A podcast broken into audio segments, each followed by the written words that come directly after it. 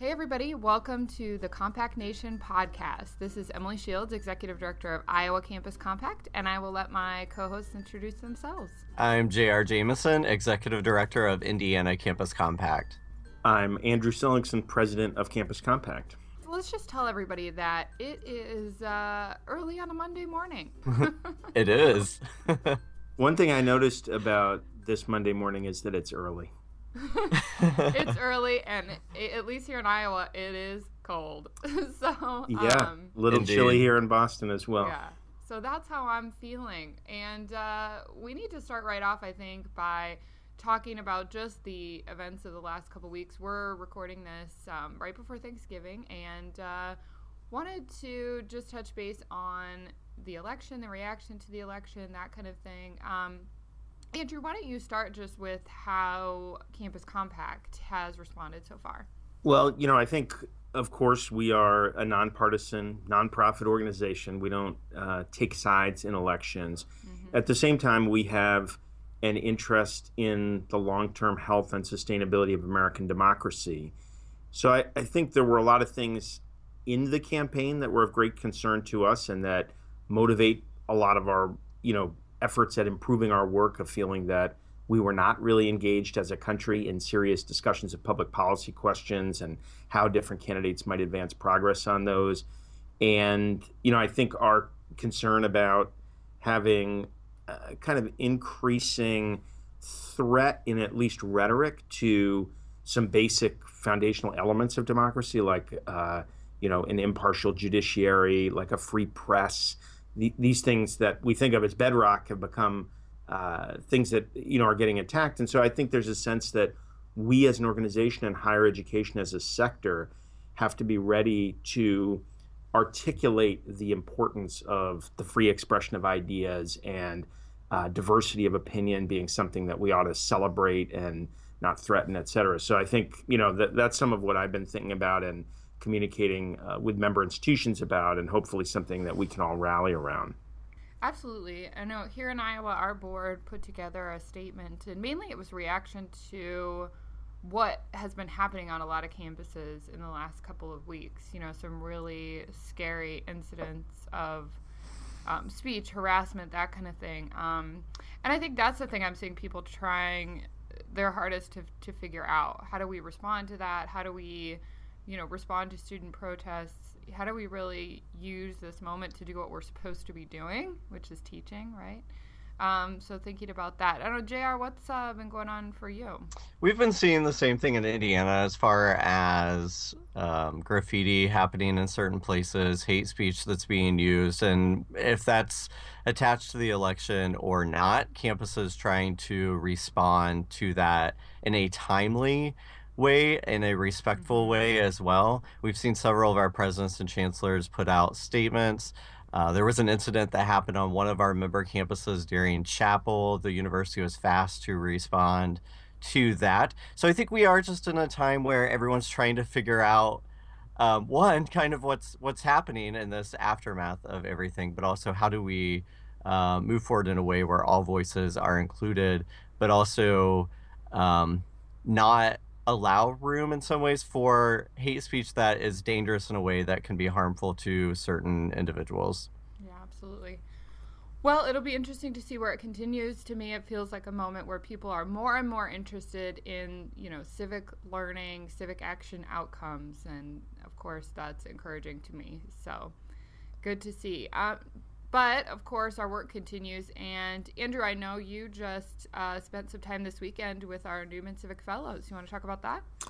Yeah, this was, you know, I think in a moment where a lot of people are feeling some despair and uncertainty uh, and a lot of conflict, this for me was an incredibly uplifting experience. So, our Newman Civic Fellows program is a program that recognizes students who have demonstrated a commitment to the public good through their actions on their campuses and in their communities. They're nominated by their college presidents. And we had about 100 of them gather here in Boston over the weekend at the Edward M. Kennedy Institute for the United States Senate. And we did a Senate simulation that the Institute uh, designed that was just an incredible experience. Students negotiating over the farm bill, which, as many of you know, includes not only things like farm subsidies and supports, but also um, basic nutrition programs like the SNAP program. And so it was an opportunity for students to really get out of their own perspectives, think about kind of different ways of looking at the world, different interests. We did some kind of uh, workshops on working through conflict. We had them get together and just talk about the work they're doing in their communities. And they were just an extraordinary group of people actually i was going to say young people but in fact we have many non-traditional students graduate students really students of all ages but people at a stage in their life where they're just wide open to thinking to connecting to looking forward. The students were fired up about what they did and about working together into the future. One of the students uh, said we should start talking about the newman effect you know the collective impact of this group and the ways they can catalyze change on their campuses, in their communities, and as a network across the country. So it was the first time we've brought these students together. And uh, I'm really looking forward to what they do and to just continuing to build this community of Newman Civic Fellows within the Campus Compact Network and just for the good of our country. That's fantastic. I'm actually interviewing one of the Iowa students who went later today. Um, but I already know she emailed me uh, on her way back, and it, the email had a lot of exclamation points. Let's just say. In a good way. She yeah, very, it, very fired up. It was definitely an exclamation point weekend. good. Yeah, that's great. Yeah. So today's episode is a little bit different in terms of our interviewee. What we decided to do was talk to a recent graduate. Um, we wanted to find out more about, you know, someone relatively recent anyway, and, and JR, you can update us on that. Um, we wanted to talk to someone who's who's been through this as a student, who was involved in community engaged experiences, and has gone on to a role in social activism, and really get that perspective.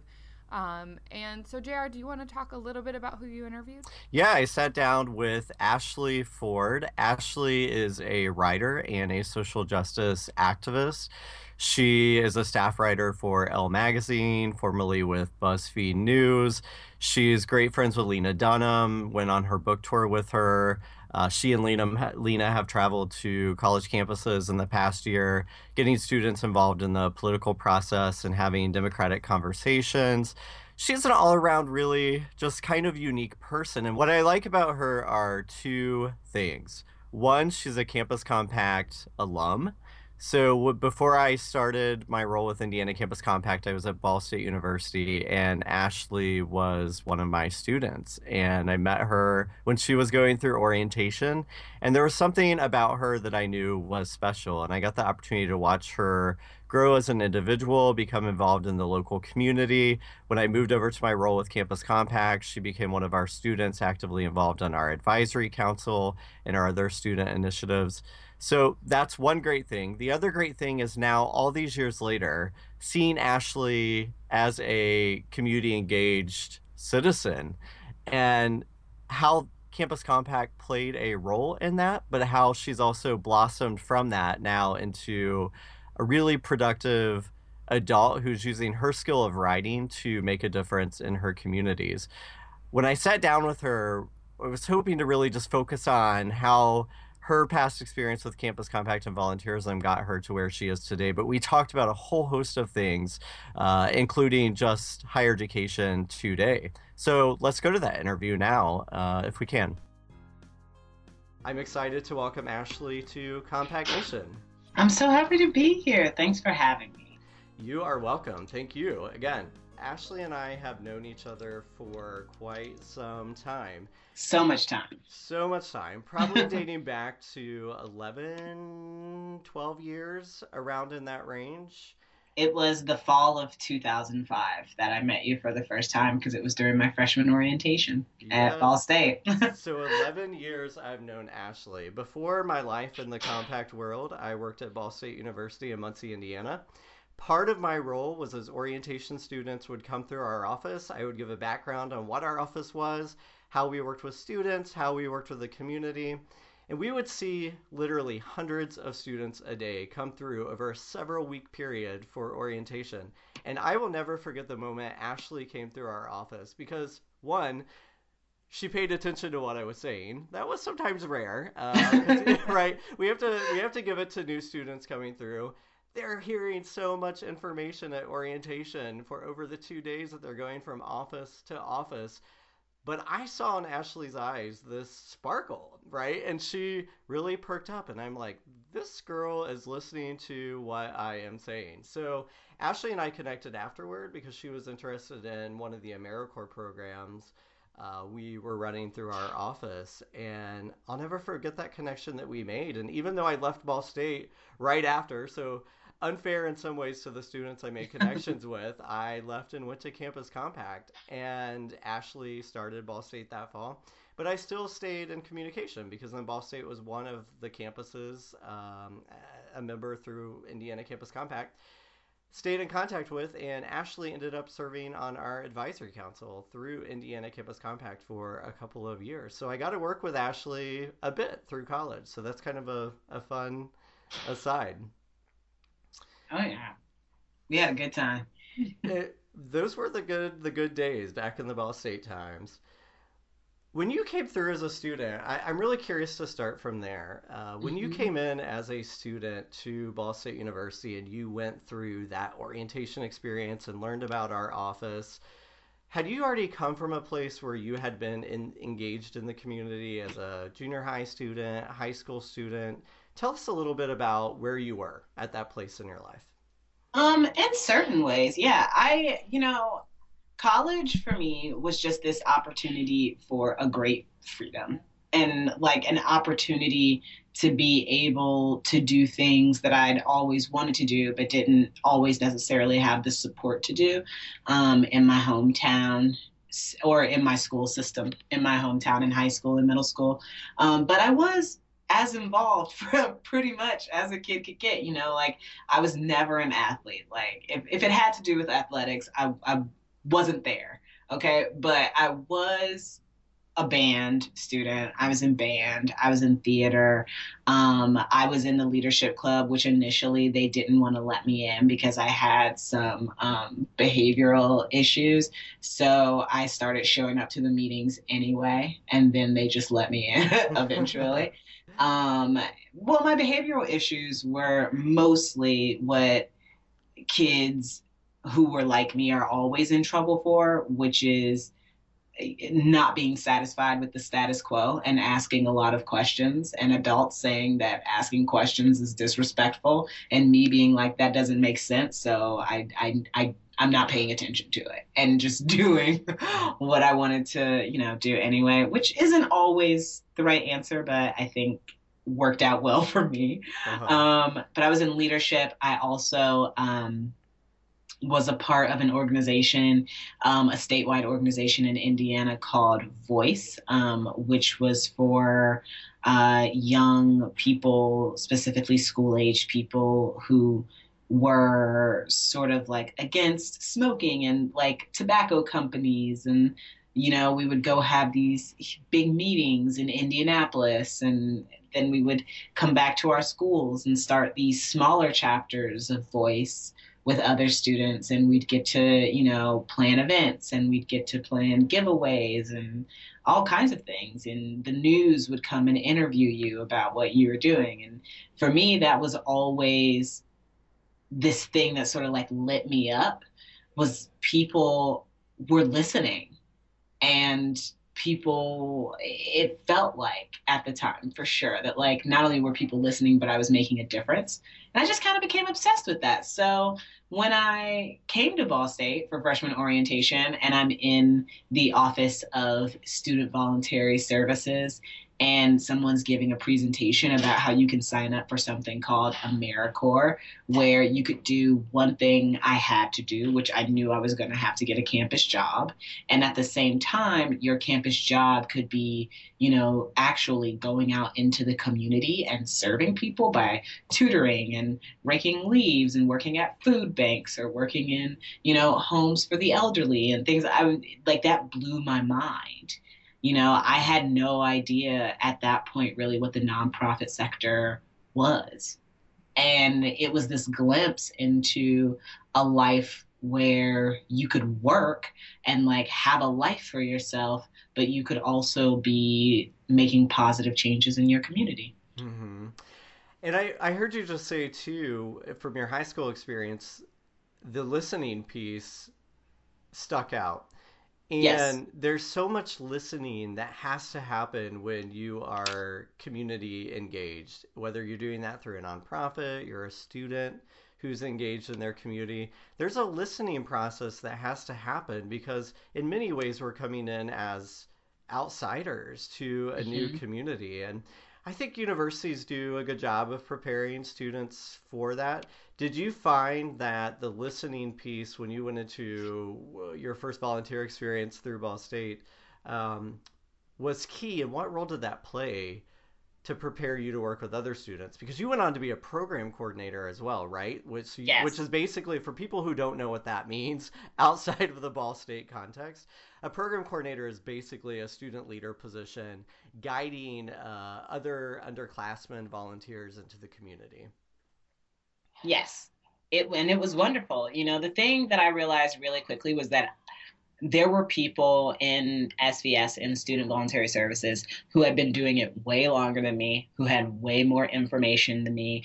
And I just asked them, you know, if they had had a site that I was now going to, I wanted to talk to them about, you know, what they'd done there before, what worked, what students had they worked with. Do students usually come back? What is turnover like? You know, just getting an idea of what I was walking into with them but also getting an idea so that you know when I became a program coordinator, uh, to have the opportunity to talk to the volunteers who I was bringing with me as you know sort of like their leader, and to be able to tell them what to expect and how we were going to do this thing and how we were going to get it together. You know, like it was wonderful and intense but i've always been a person you know like when you talked about you know people at orientation half listening and you know like that was never going to be me because i'm an information junkie like i love information and i loved you know i i was obsessed with the idea that like i could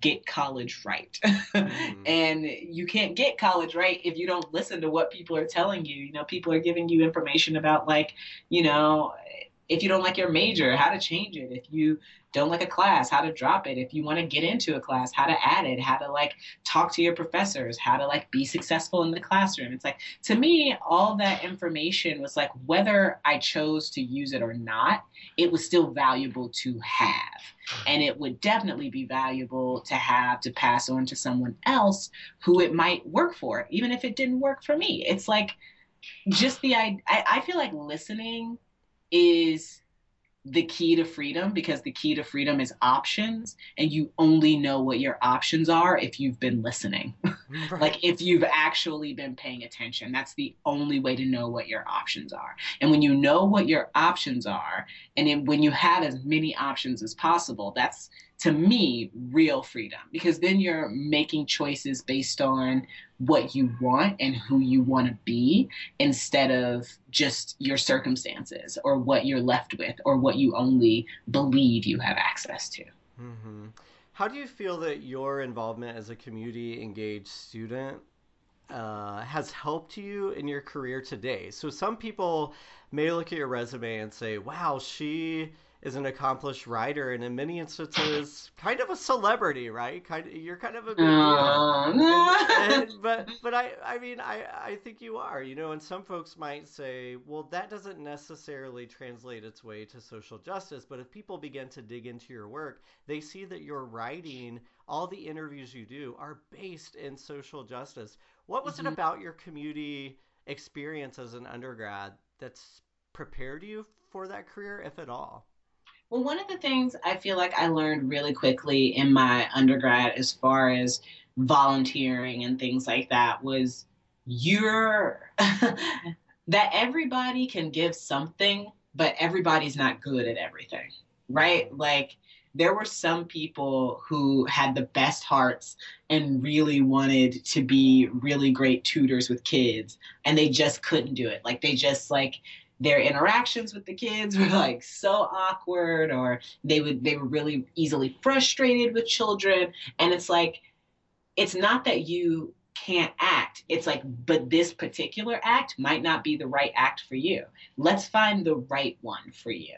Like that's all. Let's just find the right one. And i feel like when it came to trying to figure out how I wanted to be useful in this world, writing and speaking and doing things like that were the most obvious because that is when I affect people most, to be perfectly honest. And that's something that I think I ran away from for a long time um, because it's responsibility. Mm-hmm. It's responsibility when you know that the things you say or the things you do, people are paying attention, like they're listening to you.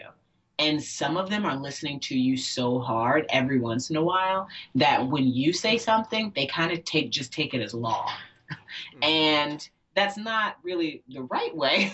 you know, like you want people to be listening to all kinds of people. You want people to be, you know, like listening and reading and stuff diversely. But I know for a fact that there are people, you know, who read my work and say, I didn't know how I felt about this until you wrote about it. Mm-hmm. You know what I mean? And now I feel the same way you do. And that's a lot of responsibility. Like, that's a very, hard thing to manage. And I basically decided that, you know, you don't get to choose your gift, right? Like you don't get to choose the thing that makes you effective. And if writing is my thing, if speaking is my thing that makes me effective, then I'm going to do it the way that I think is right, which is, you know, talking to people, listening to people, writing about people, writing about myself, writing about the world, writing about experiences, and doing so in a way that very obviously leaves room for other people to put themselves in the place of the protagonist in that writing so that they can empathize with me or with that person or with that experience. It's like it doesn't have to be something they ever went through, but they have to be able to feel the humanity in it so that they understand that it, it is not far away from them. Mm-hmm. Like it, it is something that they absolutely could go through, mm-hmm. you know? One of the things that I feel like I, I learned really quickly in undergrad because I was volunteering, but then I was in classes with people who had never volunteered, had no interest in volunteering, had never worked with people living in poverty, you know, had never worked with people with developmental disabilities or anything like that, was that, you know, oh, these people in these classrooms have no real understanding of what life is like for people in these other situations. Mm. Like the people who I'm in classes with are saying things like, well, some people just want to be homeless. Mm. Like that's just how they want to live so, and I'm in class telling people that is really convenient for you. Because if you get to believe that some people just want to live without health insurance, some people just want to be homeless, some people, you know, are just lazy and don't want to work. If you believe that, then it completely removes you from any responsibility to help. Mm-hmm. You know, it's so interesting because we're hardwired for empathy. I think about Susan Pinker's research around that where she essentially looked at connections among humans and found that um, a connection with one other person and truly getting to understand who they are is healthier for you than quitting smoking, which is absolutely amazing. But I think we condition ourselves to live in our bubbles and focus on our own individual lives that we don't take the time to tune into our natural instincts of empathy. And I think you're absolutely right. That's only done through stories and having to put yourself in the shoes of someone else. Will you talk a little bit about? You and I have had this discussion before, and if you're comfortable talking about this, I'd love you to share this mm-hmm. story. When you were an undergrad, um, you began a blog and you wrote a piece about your father, and you mm-hmm. had a, another student leader on campus reach out to you who was in a similar situation and, and that surprised you a little bit because you didn't realize that he was facing some of the same situations and feelings that you were as well. Can you talk a little bit about that if you're comfortable? Oh yeah, absolutely. Um, well, I started a blog with five of my women friends in college. We were all um, writers and we started a blog called Chicklets, um, which was basically us talking about books and writing and you know writers and you know all kinds of things you know but the point was just for us to create a writing practice that we stuck to.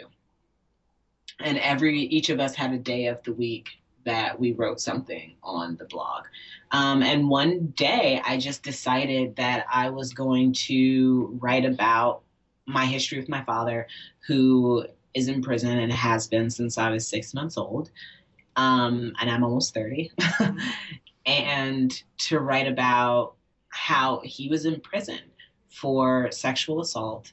And for years, I had been lying to my friends and saying that I didn't know why he was in prison because the conversation was too complicated and I didn't know how to have it. I didn't know how to talk about the fact that my father was in prison or um, our relationship, you know, um, the letters that he had been writing me my entire life. I just wasn't ready to talk about it um, for a long time. And then very suddenly I was. And not just like ready, but it felt imperative.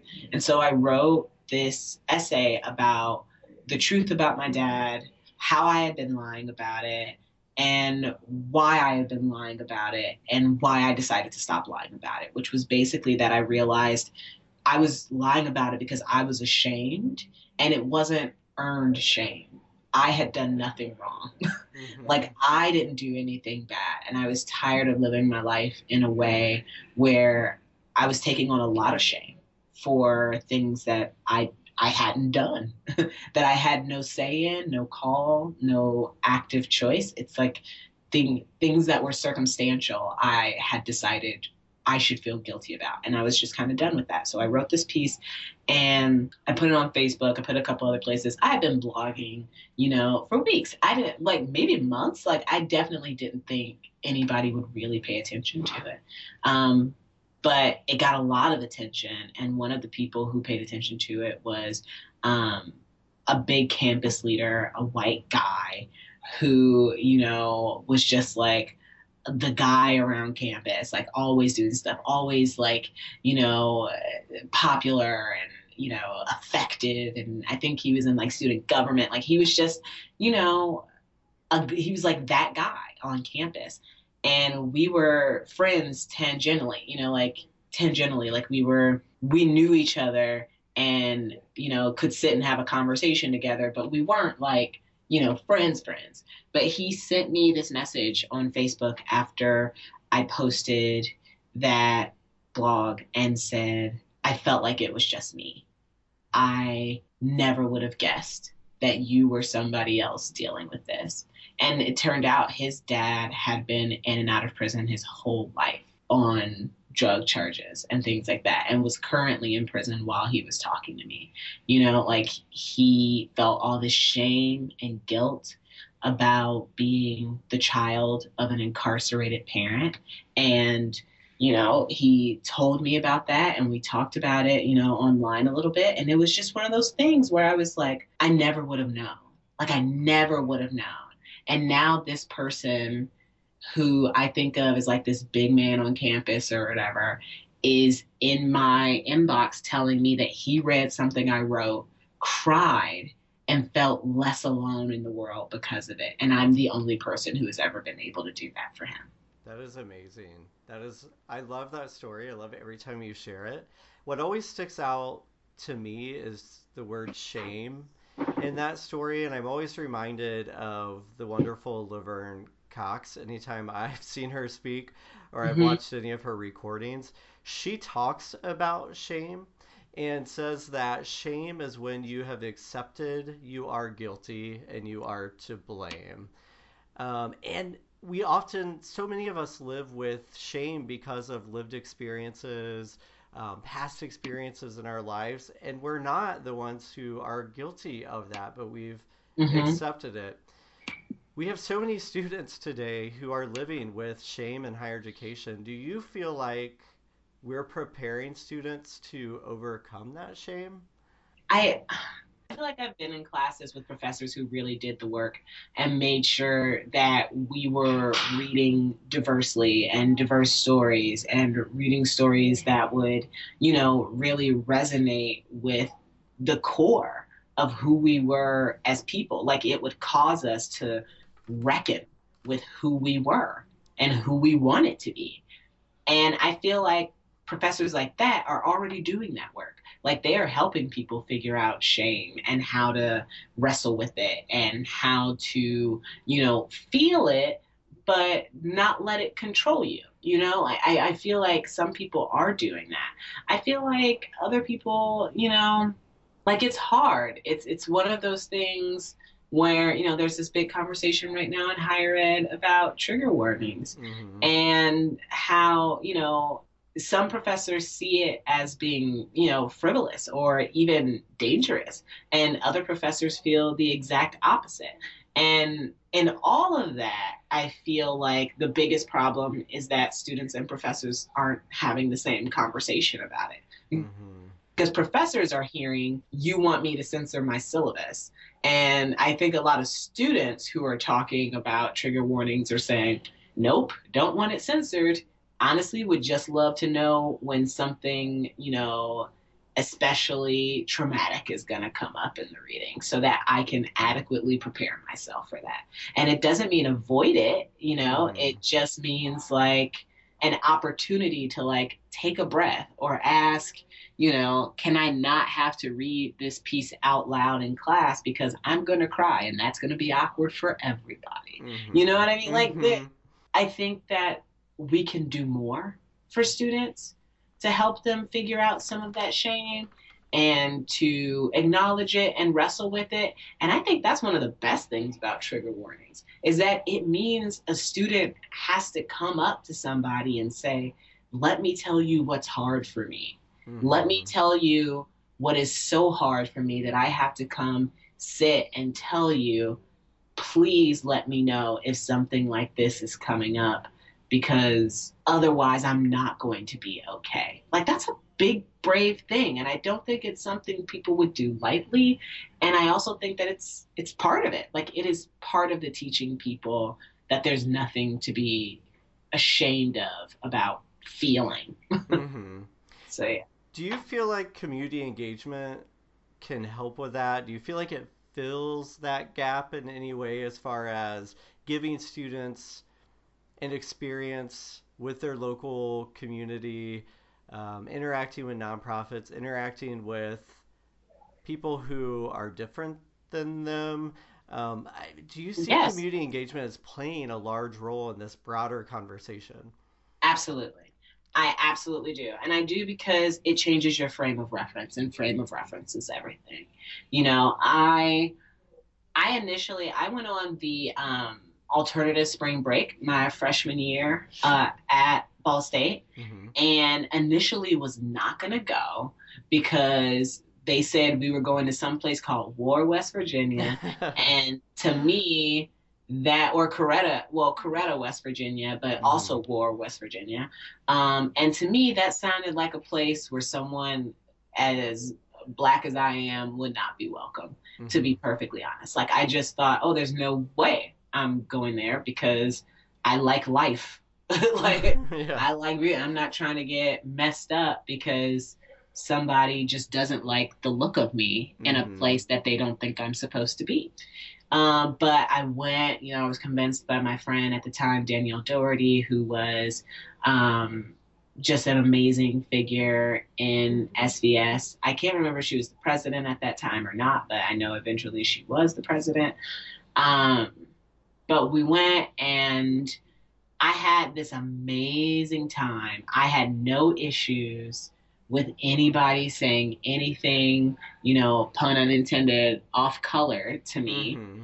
And more than that, I saw a level of poverty that I had never seen before in my entire life, except for the fact that it was white people mm-hmm. instead of like I like black people are always talking about being poor, you know, and not having mm-hmm. it's like it's not even like a, a anger or a sadness about it. It's like, oh yeah, we just kind of don't have anything. Mhm. like we're just kind of poor. Like that's like a conversation, at least where I come from, that was constant. You know, it was all the time. Mm-hmm. And then I go to this place, and it's the first time I've ever, ever, ever, ever, ever seen white people living in a level of poverty. And it changed my frame of reference. It changed the way I thought about poverty. It changed the way I thought about kids who have to live in poverty. Like, it changed a lot. Mm-hmm. Yeah, those experiences are some of the toughest, I think, to go through, but some of the most rewarding. How do you feel like that experience and other experiences you had as an undergrad, um, how do you feel like they have led you to write about certain issues you focus on today? I think I realized while in college that the biggest gap that I could readily acknowledge between people who seemed to, you know, quote unquote get it and people who didn't was what they had had access to as far as information about people who weren't like them. Mhm. And you know, I can't I came from a very, very, very black school system, you know, and being surrounded by my very, very, very black family, you know, like in one neighborhood. My whole family lives in the same neighborhood in Fort Wayne. Mhm. So I had always been surrounded by blackness. And you know, white people too. Like I did not grow up in a place that was devoid of white people. All my teachers, for the most part, were always white. You know, any boss I ever had at a job was always white. Um, so, you know, and there were white students at my school, not as many as the black students, but there were some white students. And it wasn't until, you know, I went to college that I, my freshman year of college to be specifically, that I ever met a white person who sort of had no knowledge of like black life. Mhm. Like they they knew that black people existed, but had never like had a real conversation with a black person before, or had never um, seen a black person really that wasn't on like TV or something like you know like these things that I thought were impossible. I thought it was impossible to live a life where you didn't, you know, talk to black people all the time. Like I thought that was impossible, and I learned very quickly that it's not and that these people often had what I considered really strange ideas about black people and our cultures and the way we spoke to each other and the way we spoke about uh, the world. It was it was so disheartening. It was Mhm. so disheartening because more than anything, I, I want to communicate with people and I want to and I want to connect with people. And there was automatically this wall because there was like, oh, like I can't like there are so many things I want to talk to you about, but I like I don't know how we get through this initial part where you get over the fact that like I'm the first black person you've ever sat down and had a conversation with. Mhm. you know like stuff like that is hard. And i just think that like those connections and those stories and people having access to my story or someone else's story or whatever like it just it humanizes something for them that they might not actually have any real human experience with. Hmm When you have the chance to interact with students about the political process and what it means to be an engaged citizen, at least politically, how do those conversations go with students? And is there anything that amazes you about today's student versus, you know, 10 years ago, right? When you were mm-hmm. entering higher education? You know i feel like i learn a lot from students now to be perfectly honest. Like i feel like i learn a lot from them. And i also you know it's it's hard you know this last college that we went to when i was in north carolina with those women there was a girl who was like oh i'm not voting. And Mhm. we were like oh why? And you know she was like i don't like either candidate. And we were like well what about in local elections? And she was like well i don't know who's running in the local elections Wow. And it was like, well, you can know, like you know, like there was like, yeah, I'm just, I don't really care, like I don't really, I'm not interested, and that was hard for me because you know I have the person kind of personality where I can't understand not being interested all the way down the ballot. like right. I can I can kind of understand being like, you know, you feel a certain way about both, you know, presidential candidates. But the idea that like you just don't care about like electing officials at all, you know, or propositions that might be on a ballot, like that's you know, a little scary to me, but it's not bad. Like I think it's I think with this generation of students, what's most important is to get them used to confrontation. Mm-hmm. I feel like mm. there are still a lot of students who are conflict averse, like just conflict averse, period, no matter what the stakes are. Mm-hmm. And I think that it would be really, really important at this point in our history for institutions of higher learning to encourage their students to have really respectful but still confrontational conversations about mm-hmm. their ideas about you know who we are mm-hmm. as a people, as a country, as a state, as a school, as a friend group, you know, whatever. It's like, who are we and who do we want to be? What's the gap there? And how do we take it from, you know, one end of that gap to the other end and then pull both those ends together? It's like, how do we do mm-hmm. that? And so it's almost teaching deliberative and civil dialogue and, and students understanding how to do that. We had a past guest on Compact Nation, Nancy Thomas, who talked about the fact that it's the role of every person in higher education, if you're a faculty member, if you're a professional staff member, to talk about our political process and engage mm-hmm. students in those conversations regardless of their discipline because that connects to all disciplines. And I think some faculty and staff would argue that they're not prepared to have those conversations. We need better training. And I would agree with them in many ways.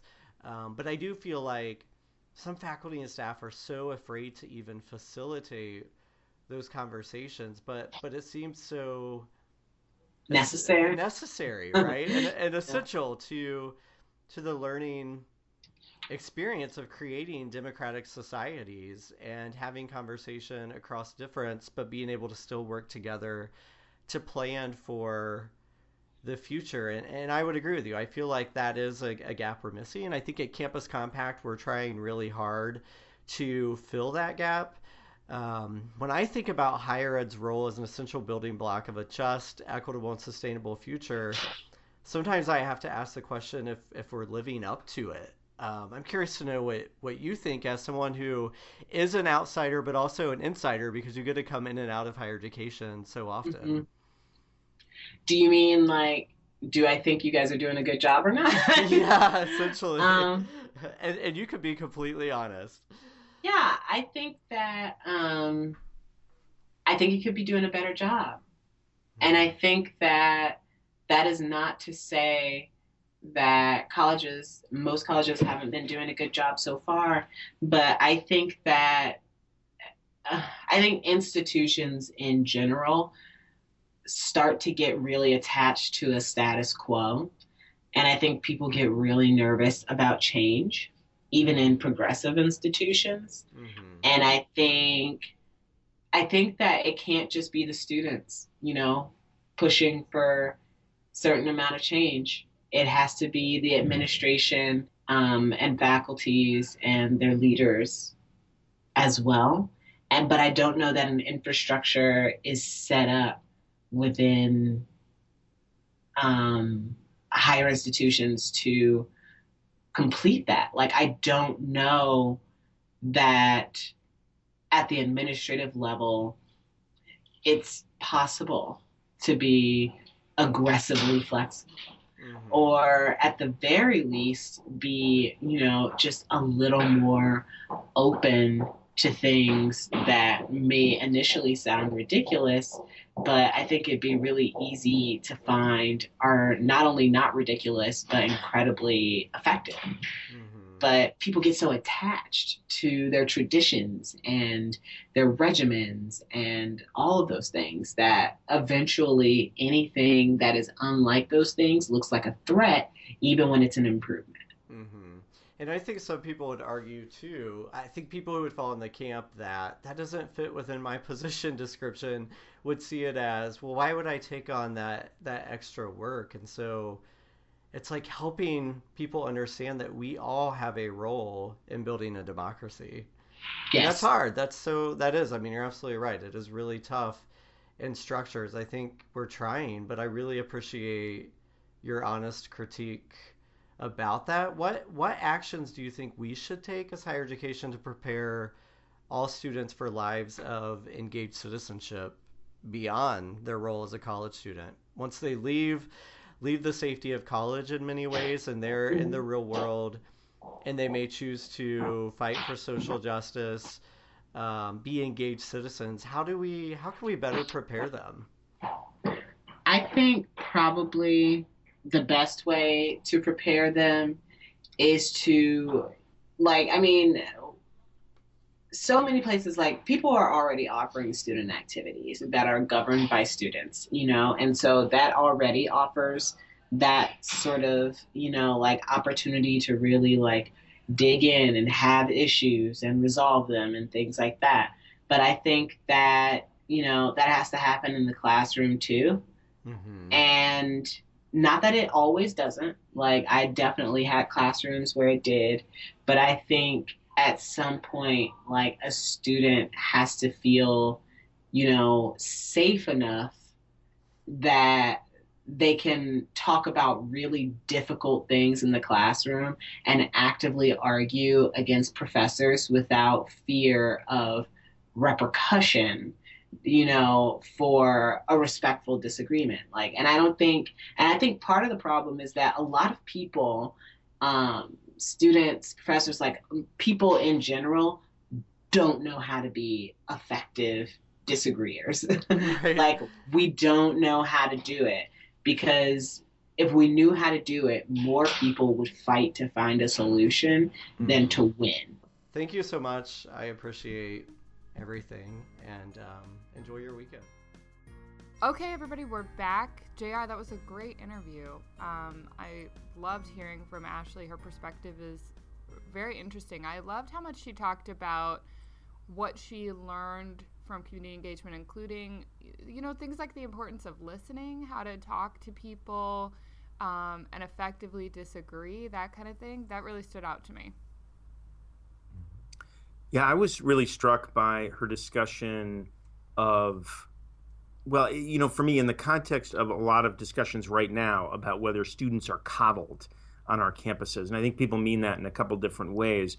But I th- thought she addressed sort of two aspects of that. One, just the sense of uh, being reminded that for many, many college students, and there's a lot of research showing this, it's financially incredibly difficult to make it through college. These students are working very hard.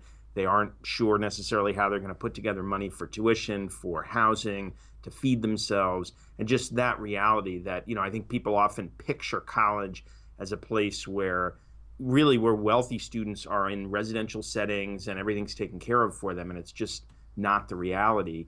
And then the other part of it was, you know, in the discussion about trigger warnings and safe spaces, again, people I think there's a caricatured version that somehow students are being protected from ever encountering contrary views. And I thought Ashley did a great job of saying, it's not about that. I want to encounter contrary views, but if I'm somebody who has experienced some traumatic stuff, it can be more effective as an educational tool for me to encounter those views when I have a little bit of emotional preparation for it. If I'm blindsided, I'm not going to be able to focus and think and listen well and if I've got some preparation, I can do that, and I'm going to get much more out of the uh, the discussion in class, or the reading, or the film, or whatever the experience is. So I, I found those insights really helpful. I, I agree. I also enjoyed her perspective on inclusion and what lens we are viewing the world and messaging that we are using to attract students to our work. We had a long discussion about who's at the table, and if a student walks into a room and everyone at the table looks the same, but unlike the student, that isn't always a welcoming environment. And so we always have to be really careful about our messaging in all environments to make sure that we're inclusive. And I think we've done a good job job of that at Campus Compact. I think there's room for us to grow for certain. But for me, it was just a really great reminder about messaging and the messages that we put off as organizations around inclusion. Completely. I think that's the biggest thing I'll take away and think more about how we can incorporate it is just the idea that you're always sending signals about who's in the club, who you want to work with. Um, who who can be a part of what you're doing and thinking about what those signals are especially when they might be you know not in our not consciously made and then really going out of our way to make it extremely clear um, that we do want a, a, diverse group of people involved in what we're doing and, and just thinking about how we're doing that that that was very uh, insightful and i appreciated her saying that mm-hmm. you know it's um, we at campus compact as both of you know have been uh, working on just being better in this way as an organization. And some of this comes from the kind of campus environments that I think Ashley was talking about, students increasingly claiming their voice and, and asking campuses to be more inclusive in very specific ways. We've heard that, our executive directors, you guys, the rest of our staff on the ground have been hearing that from our campuses that they want campus compacts help in that. And so that's one of the reasons we've undertaken kind of a series of steps to try to become an organization that both can internally kind of uh, manifest those values, but also can support others. So we've done some work on just at the individual level, beginning to uh, build our capacity to think and understand ourselves in this context. We're all uh, completing the intercultural development inventory uh, as a tool for learning more about kind of where each of us is positioned and working from there to think about how can we do more organizationally but it is it's a, a process that involves a ton of listening i think we we know we have a lot of work to do as an organization and certainly higher education has to just keep getting better at this. Absolutely. Mm-hmm. good. Well should we turn it to our final segment? Um, pretty uncreatively titled pop culture corner. You know we might have to take um, some listener suggestions on on what we might call this, but basically just wanting to kind of relate what we're talking about, what we do to the the broader culture, because I think sometimes. Um, you know, it's so in the weeds. It's so in higher ed jargon and all that stuff. It helps me at least to kind of get outside that bubble and think about how I might explain this to other people. But what I was thinking about for this time is I, I think a lot of people, you know, again, in the wake of the election, no matter who you supported, um, are having interesting reactions to social media. I know that I myself have been largely avoiding it. Uh, it just became kind of became too much um, in a lot of different ways, and I've heard that from a few different friends and others. And um, but also thinking about you know what role does social media play in our democracy? You know, there's been some some negative stories about the role of Facebook and fake news and that kind of thing, but it can also be a powerful organizing tool. So that's something I've been thinking about, and I wanted to know what you guys thought. Well, I'll first say that I love the name Pop Culture Corner. All right, all right. so, we'll but I but I am open to suggestions as well if people have something else they may want to call that. I also agree that as I've been looking at my news feed on Facebook in particular, if it's related to the election, I have found myself just continuing to to scroll. I feel like I just can't read anymore about it right now. I, I need a bit of a break. And I know I'm not alone in those feelings.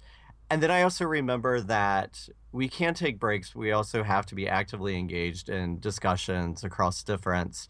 And I feel like we could be good models of civil dialogue on social media just because of our backgrounds and the work that we do. And I think social media can play a good role in that. I don't think that social media can be the end all uh, be all of, of everything. We need to have that face to face connection, which has been lost over time. But so many people are on social media. And so rather than um, getting upset by the divisive post, I think we could play a role in uh, facilitating civil dialogue online. You know, I, I think uh, I've, I've been thinking a lot about this in the context of debates about drug enforcement policy. You know, the question of do we need to, you know, stop the supply from entering the country? Do we need to cut down on demand?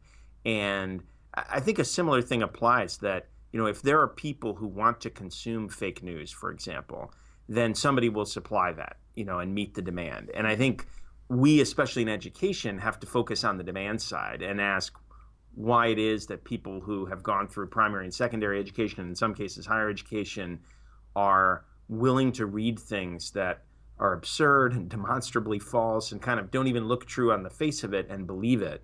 And you know, I think for me that's that's an important question: is what can we do to simply raise our standards as consumers of media. The, the, other thing I was thinking about, I happened to be at a meeting recently with David Bornstein, who is many people will know as the uh, author of the book How to Change the World, and he's the founder of the Solutions Journalism Network. And he was saying that you know th- that he thought social media was getting too much blame for what had just happened in the election in the sense that many people who are primarily consumers of old media had kind of just as crazy opinions about various public policy questions and believed as many facts that were not facts as other people.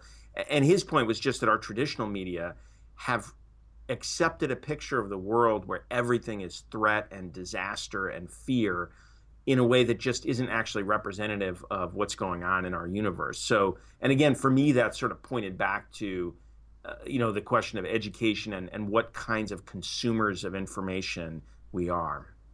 Well, yeah, and I think what you just said goes back to the supply and demand question as well, because, you know, traditional journalism has been under threat of existence in a lot of ways. And so, what are they going to do? They're going to produce what gets people to their site, what gets people to consume what they're putting out. And unfortunately, a lot of that is the fear based news. Um, so I think it, you know, in, in a lot of ways, we can bring it all back to what are we looking for when we seek out media? Mm-hmm. Um, what are the things we click on? What are the things we seek out? Is it stories of people solving the issues or is it fear based news that confirms what we already think? And how can we better educate people on fake news versus real news? Because I do feel like, you know, there's a huge segment of folks who just aren't familiar with the fake news uh, and they believe what they're sharing is the truth. And I think mm-hmm. that causes the divide when someone points out, like, that's not a real news source. So I think we need to consider how we approach that in a civil way. But but education around that has to be done, right? Yeah, and that goes back to critical thinking in a lot of ways and the, the kind of skills that, you know, employers are saying they're not seeing enough and that is needed in our democracy. Just the ability to ask questions, to look at a piece of news and ask where it came from and how it was sourced and all those kinds of things. Mm-hmm. Yeah, I, you know, I think uh, it is one of those things too. Just you know, responding Emily to what you just said, that where we see that the divide that is often made between education kind of in a traditional liberal arts way or education that focuses on citizenship skills. Uh, people present that often as very different from education for the workforce. But the ability to distinguish between information that is plausible and that isn't, to recognize kind of the the evidence of a foundation in fact versus uh, something that somebody just made up that that's relevant in a million different professional settings as well as uh, you know essential to to performing one's public role as a citizen. Uh, so I think you know there, there's a lot that kind of swirls around this, but I think the basic idea that we're just not doing a good enough job in that way at, at any level of education that really kind of pops out to me. Oh, absolutely. Let's have an entirely uh, other conversation that wasn't English, but okay, um, about that idea that there really is not a difference between what employers are looking for in a lot of cases and what we need for our democracy. Um, we actually, I don't think, have to choose between two separate things there. I think it's a lot of the same skills and uh, the critical thinking and dialogue across difference and some of the things we've been talking about today are among those. Indeed. Agreed.